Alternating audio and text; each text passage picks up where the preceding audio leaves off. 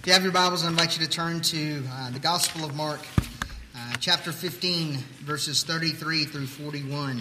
33 through 41 uh, of Mark chapter 15. Um, you know, we really aren't in darkness, and it's really hard to put ourselves in darkness. Um, even when you close your eyes, I was thinking about this. Uh, you know, even as you close your eyes, your eyelids are not thick enough to block out all of the light that gets through it. Um, uh, the last couple of weeks, um, uh, Alexander's been getting scared at night, and of course, one of the things that uh, helps children whenever they're afraid is night lights. Um, uh, and it's just a reminder to us just how pervasive light is.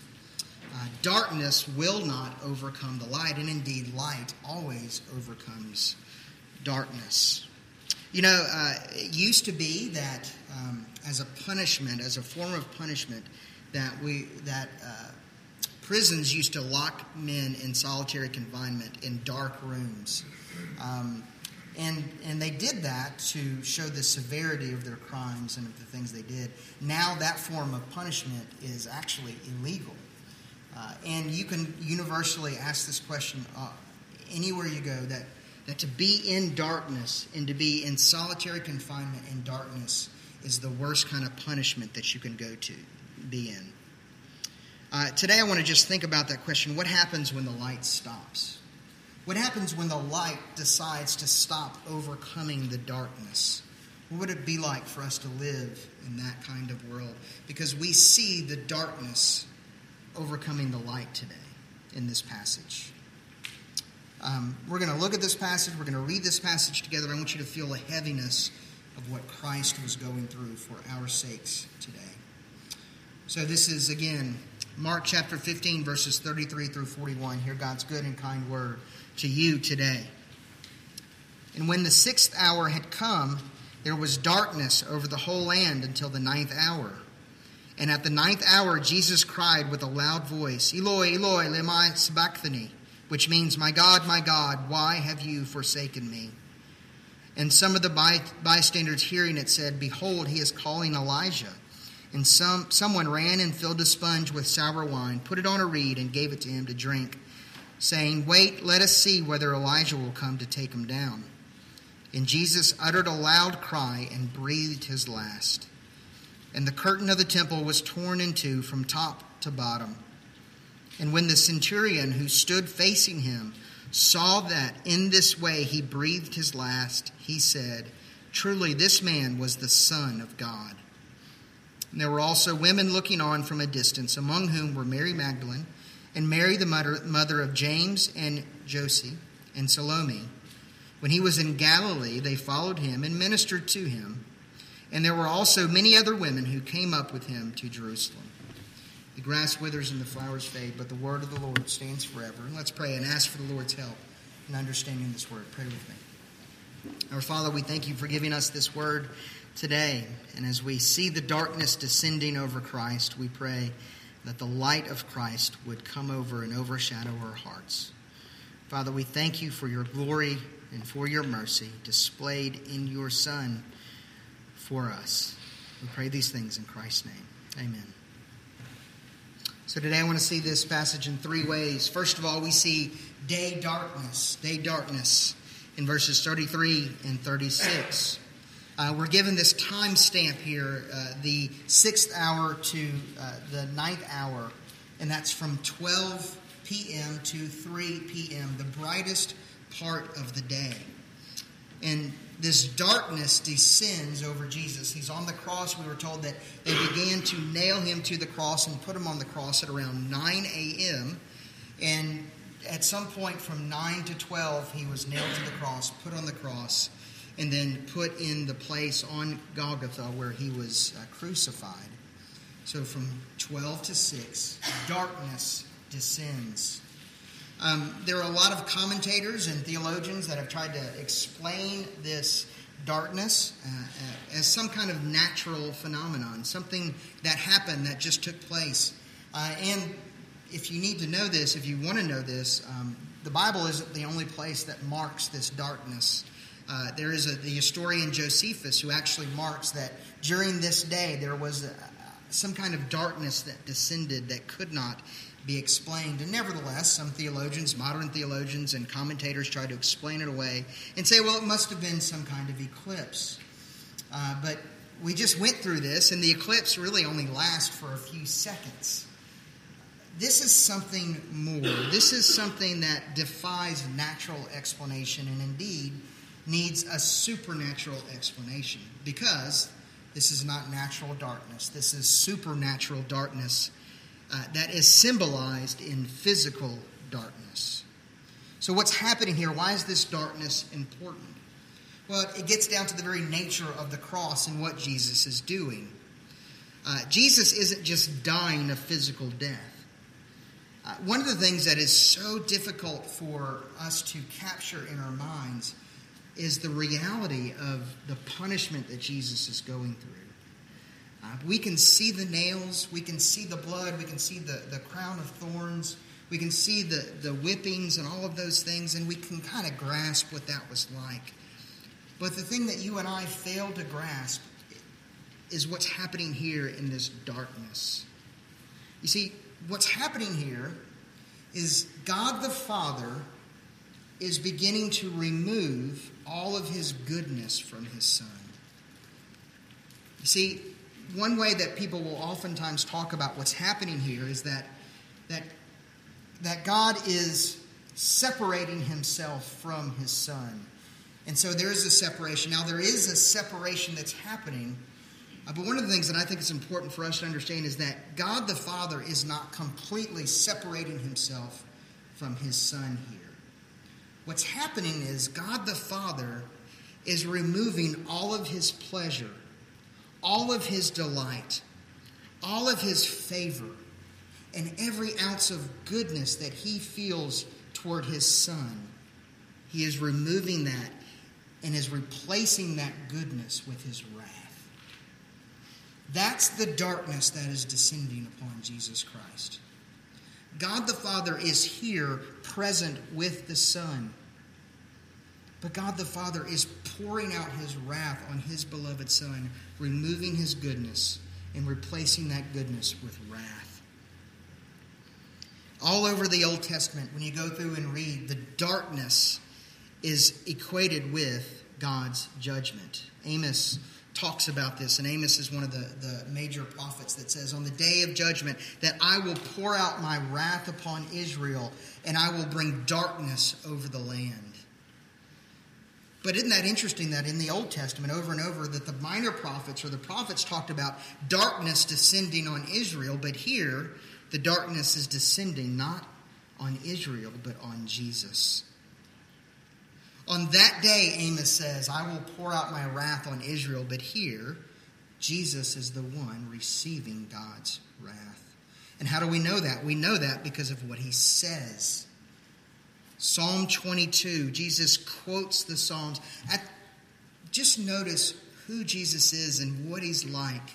That at the moment of his greatest agony, what does he do? He quotes Scripture he quotes scripture and he says, My God, my God, why have you forsaken me? What's happening is Jesus is experiencing the wrath of God, not the wrath of God that he deserves because he's perfect and sinless. He is the beloved Son of God, the only beloved Son of God, and yet he cries out, My God, my God, why have you forsaken me? He is experiencing the infinite wrath of God that you and I deserve. This is an amazing thing. Jesus has not opened his mouth up to this point. All of the gospel accounts, except, except for John, um, John will interject some words that Jesus says here and there. But by and large, Jesus has been silent. Whenever his false accusers come and accuse him, Jesus stays silent. He doesn't say anything against them. Whenever he's beaten and bruised and bloodied, he doesn't say anything. All of the punishment that man dishes out to Jesus, Jesus is silent. But when it comes to taking the punishment of God, Jesus cries out in weakness. Where is God here? Here he is you see God the Father and God the Son and God the Holy Spirit all together here, joined together at the cross. One of the things that you'll hear in modern Christian circles and in religious circles is that God must be a God of love.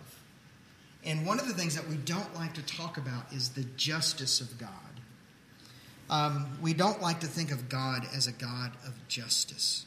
And so you're told that you have to choose a God of justice or a God of love. One of the things that I try to make perfectly clear here at this church is that you don't have to choose. And indeed, God is a God of justice and a God of love. And where's the proof of that? It's here on the cross. That because God is a God of justice, all sin must be punished. God is not a God of love who simply turns his face and doesn't look at the sins that we commit. Indeed, he looks at our sins and is offended by them. God is a God of justice, and all sin is punished by God. And yet, He is a God of love. Because God says, I don't want my children to face my wrath, and I will go and face it for Him. God's justice demands a payment, but God's love accepts the substitute of Jesus Christ, his beloved son. Romans 6:23 reminds us the wages of sin is death, but the gift of God is eternal life we see the day darkness descending over Jesus, and he is forsaken by his God. Secondly, we see destroyed death or death destroyed in 37 and 38. Um, there was a Puritan author uh, who um, he well, if you've never read a book by the Puritans, um, they're incredible books. They're wonderful books but their titles are almost as long. The titles of the books are almost as long as the books themselves. Uh, and John Owen wrote this book uh, entitled "The Death of Death and the Death of Christ." The death of death and the death of Christ. Um, and that was the shortened version of the longer title that was about 30 or 40 other words. And then he had a subtitle that was about a paragraph. Uh, but he wrote this book, The Death of Death and the Death of Christ. And in that shortened title, you get a picture of what's happening here. Jesus, by his death, is killing death for his people.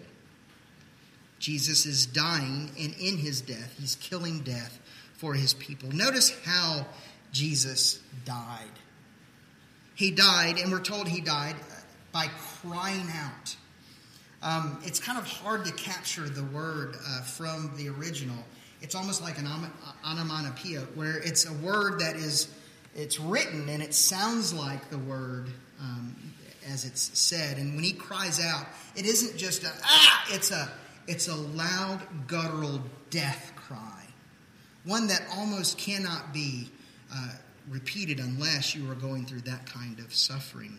Jesus is dying in agony one of the interesting things about martyrs throughout history is that many times when martyrs face their death for their uh, for their cause, they die bravely. Um, there are lots of examples of this throughout history. Uh, the one that popped in my mind um, most vividly was uh, um, the Buddhist monks who will, um, in order to protest the uh, Chinese occupation of Tibet, they will go to a very public place and they'll light themselves on fire. Um, this is a, a terrible way to die, but it's a way of them protesting the brutality of Chinese occupation of Tibet. Now, one of the, the things about that is as these monks are dying this brutal and terrible death, they're calm and peaceful. You don't just have to go to the Buddhist monks to see that kind of death where they're calm and peaceful. Uh, Christianity is replete and full of Christian martyrs that have faced death bravely, without tear, looking down their accusers and their persecutors, dying bravely for Christ. The thing that I want you to understand is that that is not how Jesus is dying. Jesus is dying in agony. Jesus is dying in weakness. He's dying in weakness because he's undergoing three types of separation. First of all, his soul is being separated from his body. His soul is being separated from his body. That is a kind of agony uh, that most of us will go through in physical death. But more important than that, there is a spiritual death that is happening where Jesus Christ is experiencing that removal of the favor of God from his Son. He is undergoing actual spiritual death, the death that was promised to Adam and Eve in Genesis chapter 2. If they were to eat of the tree of the knowledge of good and evil, God said, You will die. And in the Hebrew, if you remember, he says, You will die, die. Here, Jesus is die, dying. He's facing the death that you and I deserve. So he sees that separation as well. But we're also told in death destroyed, something else happened. Um, look in verse 38. And the curtain of the temple was torn in two from top to bottom. Uh, this is uh, the, the very elaborate and thick curtain that God instructed for his people to put in between the Holy of Holies, the most inner part of the temple, and the other part of the temple that separated God from man. This was an, an extremely thick and ornate um, uh, curtain that was interwoven with blue fabric, blue or purple fabric, uh, and, and had cherubim on it, uh, angels on it. And there was only one time a year when anyone could go in, and that was the high priest on the Day of Atonement would go in and make atonement for God's people. Uh, and I love the I love the, the picture here. They would they would tie a rope onto his onto his ankle just in case God was angry at him if he did something wrong and God lashed out and killed the priest, they wouldn't have to go in. They could just pull him back. Well, at this time, you know, three o'clock was the time when the high priest was to go and walk into the temple. He was to go in and make an offering for the people, and they would draw the curtain back just so much that the people surrounding that area of the temple could see that blue and ornate curtain. They would draw it back, and they would see him walk in.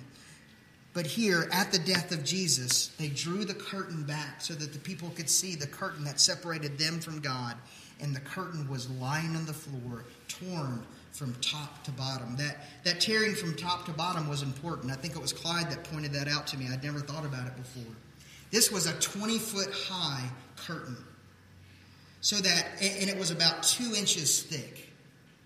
This wasn't the sort of thing that a man could do. This was a curtain that was torn from top to bottom, indicating that from God to man, the way to God was opened. That in the death of Christ, now men could go to God. There was the separation from God was removed. The way to God is open. Genesis chapter 3. You remember what God put protecting the Garden of Eden from men? He said, Look, I can't let men back into the, into the garden because if they do, they'll eat of the tree of life. They'll live forever under his condemnation. He says, I can't do it. What am I going to put? I'm going to put an angel with a flashing sword so that people cannot go back through unless they go through the sword. And if you go through the sword, what happens? You die. Here, Jesus goes through the sword to open the way to the garden so that we can live in peace with God forever and ever and ever. The way of peace is open for those that believe. And then finally, here in 39 and 41, we see distant disciples distant disciples. Um, there are a variety of different disciples here at the cross, and Mark only gives a little bit of information. The other gospel writers provide a little bit more information about what's going on, about the scene around the cross. But we're told that there's a centurion that is facing Jesus. He is looking at Jesus, and indeed, the centurion was there to oversee the death of these criminals. He was like the coroner that makes the pronouncement of death. Uh, centurions were well acquainted with death. They were well acquainted with what it was like for people to die because they killed people for a living. And so the centurion is an important figure here because he sees Jesus die. He sees Jesus die. He is a witness to the actual death of Jesus Christ. And what happens when he sees Jesus die? When he sees Jesus die in agony, crying out, he says, Truly, this man was the Son of God. Now, that's important because we, up to this point, we have not seen the Son of God, except for one other place in the Gospel of Mark. We've been going through this book for years now, and this is the only other place that we've seen someone else confess that Jesus is the Son of God. Anybody know where the first time and the only other time is? It's Mark 1 1. Turn all the way back to Mark chapter 1, verse 1. This is the culmination, this is the climax of Mark's gospel. Mark chapter 1, verse 1, the beginning of the gospel of Jesus Christ, the Son of God. Mark has been arguing that Jesus is the Son of God, the only true Son of God. And now, 15 chapters, 15 chapters later, on the, uh, the voice of the centurion, he confesses when he sees the death of Christ on the cross that Jesus is the Son of God. That's an amazing thing. He is transformed when he sees Jesus facing his death. That indicates a few things for us. Um, it indicates for us that you will not be a true Christian until you see Jesus in the cross. The cross is central to Christianity. You will not understand your sin until you see Jesus in the cross. And you will not give him this title, the true Son of God, as the centurion did, until you face Jesus in the cross. Have you faced Jesus in the cross? He tells these Roman Christians something really amazing. Um, Mark was writing to Romans who were undergoing persecution, who were being killed for their faith. And he says this Roman centurion became a Christian because he saw Jesus died. And guess what? By your persecution and by your suffering, others will come to Christ as well. It's a good reminder to them, it's a good reminder to us. And it's a reminder to us that your suffering and the way that people see you suffering is the thing that will bring them to Christ. It's a good reminder to us that we will go through suffering and trials and tribulations in this world, and those things are meant to draw you closer to Christ and to bring others to Christ as well. We also hear in verses 40 and 41, and I'm going to deal more with this next week, we see these women that are there looking on at a distance. They're witnessing the death of Christ. Um, women were treated as second class citizens in this day. They could not give a testimony in a court of law, uh, they were not considered reliable witnesses. But here, Christianity says that these women were reliable witnesses to the death of Christ. And you see, Christianity, everywhere it goes, it elevates the status of people that otherwise previously were looked down upon. And here are these three women. We know that there were other women that were there as well, but at least these three women named women were there to see the death of Jesus Christ. And they stood at a distance, but at least they saw it. They had been with Jesus, they had been ministering to Jesus. And I just want to make a note about this. Um, I, I, verse 41 When he was in Galilee, they followed him and they ministered to him. And there were also many other women who came up with him to Jerusalem. Jesus needed to be ministered to. Jesus, the Son of God, Second person of the Trinity needed people to minister to him. Um, just, a, just a reminder to you ministers of the gospel need to be ministered to as well. We need help. Our families need help. Just encourage you to check on your pastor, to pray for your pastor, to pray for your pastor's family as well. If Jesus needed it, guess what? I'm going to need it.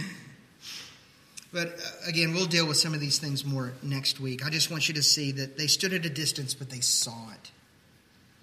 And next week, we're going to see that they got up close and personal with Jesus. Your proximity to Jesus matters. Where are you in relationship to Jesus?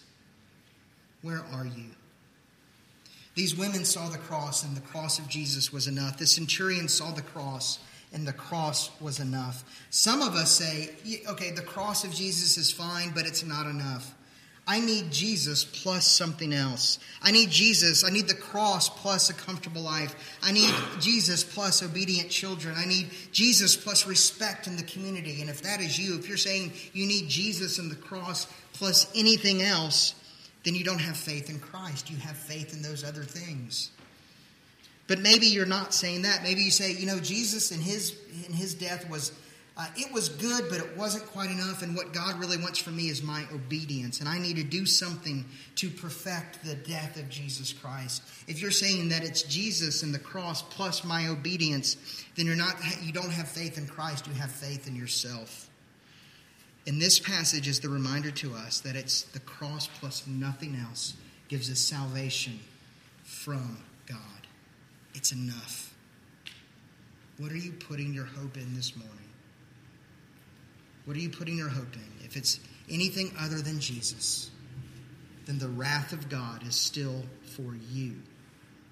If your hope is in Jesus Christ, then it's been paid. There is no more wrath. Let's pray.